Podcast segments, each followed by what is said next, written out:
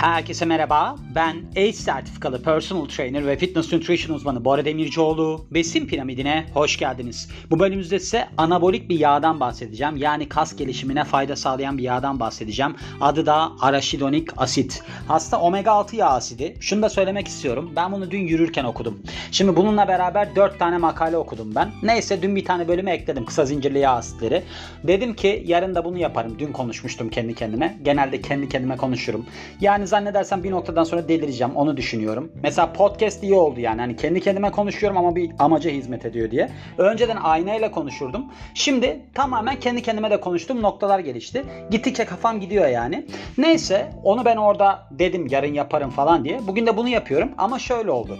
Ya dedim ben bunu dedim okumuştum zaten. Bakmayayım yani direkt çeviririm zaten. Yani umarım çevirebilirim. Muscle Fitness makalesidir. Önemli de bir konudur aslında. Şu açıdan önemli konudur. Biliyorsunuz yenilik iyidir yani. Bir de bilimde şu var. Bir gün bunu derler. Ertesi gün başka bir şey derler. Aklınızda bulunsun. Konu da şuradan çıktı. Aslında bu dört makalenin başlangıcını bu konu sağladı. Şimdi ben işte bir böyle bir YouTube'da mı nerede shorts izledim ya da reels mi izledim ne izledim. Orada ben genelde böyle kulağımda açıktır zaten. Bazen böyle sese karşı takarım ben kafayı. Rahatsız olduğum noktalarda kulağıma kulaklık takıyorum. İşte reels dinliyorum bilmem ne yapıyorum bir şeyler bir şeyler. Orada böyle bir araşidonik asitle alakalı bir şey çıktı. Birisi böyle bir şey anlatıyordu falan. Araşidonik asidi ve de onun anabolik etkisi olduğunu o makalede yani daha doğrusu söylediği şeyde anladım ben. Ama devamını çok dinlemedim. Çünkü bir yandan da çeviri yapıyordum. Böyle de ilginç bir şey var. Yani kulağımda bir konuşma açık. Ben çeviri yapıyorum. Kendi kendime konuşuyorum. Ve siz bu insanı dinliyorsunuz yani. Böyle bir değişik bir durumdasınız. Size de üzüldüm şu anda. Neyse buradan iyi şeyler çıkacak. Şimdi demiş ki burada yani Muscle and Fitness makalesinde eğer ki demiş siz esansiyel yağ asitlerini önceden kararlaştırılmış artık bu değiştirilmez bir konu olarak görüyorsanız çok yanılıyorsunuz. Çünkü National Strength and Conditioning Association yani Ulusal Kuvvet ve Kondisyon Birliği'ne göre bir tane böyle bir çalışma yapılmış yani. Orada spor bilimiyle alakalı kişiler bir şeyden bahsetmişler. Bu esansiyel yağ asitleriyle alakalı noktadan bahsetmişler. Demişler ki bu yağ asidi yani esansiyel yağ asidi kas kütlesini, kuvveti ve de anaerobik gücü artırabilir. Bu da aslında omega 6 yağ asidi olarak bilinen araşidonik asit sayesinde olur. Böyle bir şey varmış. Şimdi burada biliyorsunuz yani hani genel olarak baktığımızda esansiyel yağ asitleri şimdi omega 9 vücut tarafından da üretiliyor. Omega 3 ile omega 6 aslında esansiyel yani dışarıdan alınması gereken yağ asidi olarak değerlendirilebilir. Ve omega 6 genelde ne denilir? Çok tüketmeyin, zararlıdır, iltihaplanma yol açar falan.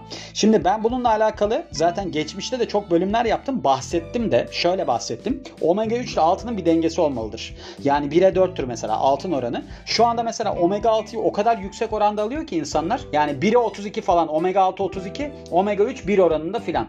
Yani o yüzden sorun çıkmaya başlıyor. Şimdi burada demiş ki işte genellikle insanlara sürekli olarak omega 3 tavsiyesi veren böyle bir uzmanlar omega 6 alın diyerek tabii ki kendileriyle çelişiyorlar diyor. Ancak bu yağ asidinin bu kadar önemli olduğu nasıl anlaşıldı ve nereden buna karar verdik? Şimdi demiş ki bununla alakalı olarak bir arka plan verisine gidelim. Araşidonik asit yani baktığımızda poli doymamış yağ oluyor. Biliyorsunuz poli doymamış yağlar omega 3 ve omega 6. Bu omega 6 sınıfına dahil ve genellikle bizim beslenme sistemimizde çok yer alan bir şey. Burada şimdi Amerika'dan bahsediyor. Ben de Türkiye'den tabii ki örnek veriyorum. Burada da çok yaygın. Çünkü sizin o aldığınız ayçiçek yağları bilmem neler hepsi ondan içeriyor. Omega 6'dan içeriyor. Hatta şeyde de yüksek oranda vardır bu arada. Yer, yer çekirdeği diyorum. Yer fıstığı var ya onda da omega 6 bayağı yüksek oranda var. Neyse var yani kısacası. Ve genellikle hayvansal ürünlerde çoğunlukla biftekte, tavukta, yumurtada ve balıkta bulunur deniliyor. Ortalama olarak günde 100-200 mg tüketiliyormuş. Şöyle omega 6 sınıfında en aktif yağ aslında araşidonik asit ve nörolojik gelişim, bağışıklık sistemi, hafıza, öğrenme, kemik mineral yoğunluğu, insülin hassasiyeti ve kardiyovasküler sağlıkta önemli rol oynuyor. 13 yıl önce yaklaşık olarak 13 yıl önce insanlar daha doğrusu araştırmacılar bu araşidonik asitle aslında kas büyümesi arasında bir alaka kurmuşlar. Demişler ki bu bunu teşvik ediyor galiba ya falan. Ve sonucunda da demişler ki hatta bu hücresel bir taşıyıcı ve sizin aslında egzersizden sonra protein sentezinin uyarılması açısından çok yardımcınızdır. Öyle bir şey söylenmiş. Bence yani zaten olabilir. Şundan dolayı olabilir. Zaten kas gelişiminin ilk aşamasında iltihaplanma. Şimdi iltihaplanmayı teşvik ediyor. Burada da ondan bahsetmişti. Şimdi ben okumadım bunu bugün. Ama okudum yani. Yürürken okudum. Dün okudum bir de yani çok da zaman geçmedi. Orada kafama yatan noktaları vardı. Ben bunu okudum. Okuduktan sonra şeye baktım mesela. Hindistan cevizi yağına baktım. Sonra dirençli şey nişastaya baktım falan. Böyle alakasız Hani sanat filmi giden bir kafam var yani. Hani böyle sonunda ne olacağını da tam bilmiyorsunuz. Başka yönlere sapabiliyor. Mesela orada sanat filmlerinde vardır ya böyle karakter birden bir yola girer, başka bir yere geçeriz. Daha çok David Lynch filmi gibi yani. Kırılmaları çok oluyor benim araştırmalarımın. Neyse demiş ki biz demiş bu araştırmayı bir adım öteye taşıyoruz ve ilk defa işte yapılan bu 2002 yılındaymış bu çalışma. Bu 2000, 2015'te yazılmış o zaman çünkü 13 sene önce diyor. Evet 2015 herhalde burada tarihinde yazmamış. Neyse o çalışmaya geri dönüyoruz. Şimdi şöyle son yapılan çalışmalarda aslında bu araşidonik asidin şey olarak böyle bir kassal gelişim olarak çok etkili olduğu anlaşılmış. Bunu da Tampa Üniversitesi'ndeki araştırmalar sağlamış. Şöyle yapılan araştırmadan bahsediyor burada.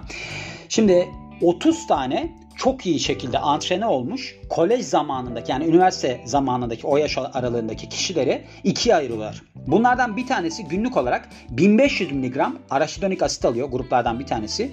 Diğeri de placebo oluyor. Ve 8 hafta boyunca hepsi böyle bir direnç antrenman programına yani kontrollü böyle gözleme dayalı direnç antrenman programına tabi tutuluyor.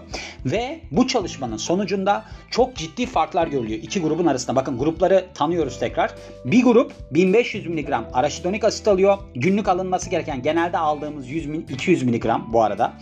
Bunlar 1500 mg alıyorlar. Diğerleri placebo oluyor. Yani bunlara diyorlar ki siz de araşidonik asit alıyorsunuz ama onlar aslında almıyorlar. Öyle bir durum gelişiyor yani. Şimdi ilk olarak yağsız kas kütlesine bakıyoruz.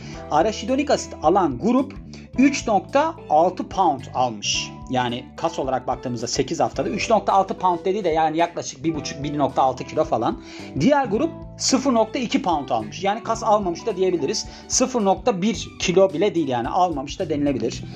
Sonra quadriceps thickness böyle bir yoğunluğunda %88 daha fazla artış sağlamış. Bu yoğunluğu dediği nedir bilmiyorum ama hacimsel olarak artıştan bahsediyor galiba. Araşidonik asit grubu %88'lik bir artış sağlamış. Böyle bir şey olarak, hacim olarak. Ve de kuvvet de çok ciddi şekilde artmış. Mesela bench press'te 110 poundluk bir artış olmuş. Yani yaklaşık 50 kiloluk. Leg press'te de aynı artış olmuş. Bu araşitonik asit alan grupta. Diğerlerinde bu kilo 76 poundmuş. Yani diğerinde 35 kilo, 34 kilo falan artış olmuş. Yani araşitonik alan, araşitonik asit alan grup yani 55-50 kilo yaparken öbürü işte 35 kilo falan artış sağlamış. Ve zirve noktasındaki anaerobik güçleri neredeyse bu araşitonik asit alan grupta diğerine kıyasla 3 kat fazlaymış. Böyle bir durumu var yani. Peki bu beslenme desteği olarak alındığında sağlığa yönelik etkileri neler? Şimdi aslında şöyle sizin bağışıklık sisteminizi destekliyor ve ardından da baktığımızda aslında enflamasyon geliştiriyor. Şimdi enflamasyonu zararlı bir şey olarak görebilirsiniz demiş burada da. Ancak şöyle şimdi burada enflamasyon gelişmesi demek aslında kassal onurun başlaması demek. Çünkü ilk etapta iltihaplanıyor zaten ve Sonrasında şöyle yani biz iltihaplanmayı istemiyoruz. Bunu neden isteyelim ki gibi bir şey söylemiş burada. Böyle bir siyah yazı var yani. Bunun cevabı da şu.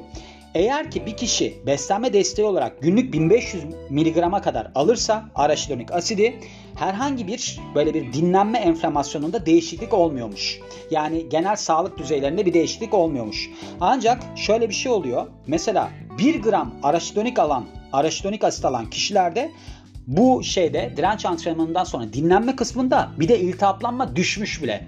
Yani diğer grup mesela placebo alan grupta iltihaplanma yaşanmış antrenmandan sonra. Bu 1000 miligram alanlarda bir de düşmüş. Yani öyle bir şey gelişmiş.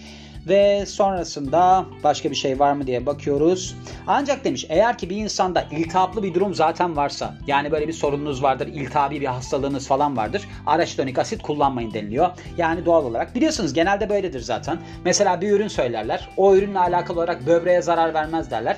Eklerler sonuna. Ama böbrekle ilgili bir sorununuz yoksa. Zaten böyle bir sorununuz varsa böyle şeylere hiç girişmeyin yani ben öyle söyleyeyim size. Sonrasında başka bir şey var mı diye bakalım. Şimdi eğer ki siz hani böyle bir araçitonik asit kullanmaya karar verirseniz ne yapmalısınız? Çünkü aralık nedir diye söyleniliyor. Genellikle başlangıç olarak 100-250 mg'la başlayın deniliyor. Ancak siz eğer ki böyle çok iyi bir kas etkisi istiyorsanız, kas kazanım etkisi istiyorsanız 750 ile 1500 mg arasında tüketebilirsiniz denilmiş. Bunu 8 haftalık antrenmandan önce yani antrenman süresinde antrenmandan 45 dakika önce alın 8 hafta boyunca ve sonra da eşit miktarda ara verin. Yani 8 haftalık antrenmanınızda bunu kullanıyorsunuz sonra 8 hafta ara veriyorsunuz. Ve sonrasında başka bir şey var mı diye bakıyoruz. İşte bu 2-3 haftalık aradan sonra da işte siz tekrardan buna başlayabilirsiniz denilmiş. Bunu niye böyle göstermiş onu anlamadım. Alt üstü yağ asidi yani. Hani eğer ki uzun vadede zararları varsa zaten kullanmayın. Yani şu var ben bu kadar böyle ekstrem şeyleri sevmiyorum. Açık söyleyeyim hani ben şundan alayım yok 1500 mg bundan alayım falan. Onları pek sevmiyorum. Ama şu var zaten dengesinin olması gerekiyor. Bir de anlayamadığım kısım burada şu. Şimdi 1500 mg demiş tamam. Yani siz normalde hiç araşitonik asit, omega 6 falan almıyor musunuz? Bakın mesela en yaygın tüketilen yağ asididir omega 6. Yani her şeyin içerisinde var. Yani bütün zararlı gördüğünüz şeylerin içerisinde omega 6 var. İltihaplanmayı teşvik eder derler bilmem ne. Şimdi burada diyor ki 1500 mg. E 1500 mg ben beslenme desteği olarak aldım diyelim. E dışarıdan da aldım ben diyelim. E o zaman artacak. E o zaman iltihaplı bir duruma yol açacak. Onun için yani 1500 mg verdiği böyle bir maksimum değer yanlış zaten. Hani 1500'de araştırma yapmışlar tamam ama ne diyor mesela? 1000 mg'da aldığınızda o zaman sizin dinlenmede diğer insanlara kıyasla daha avantajlı bir haliniz bir oluyor iltihaplanma açısından.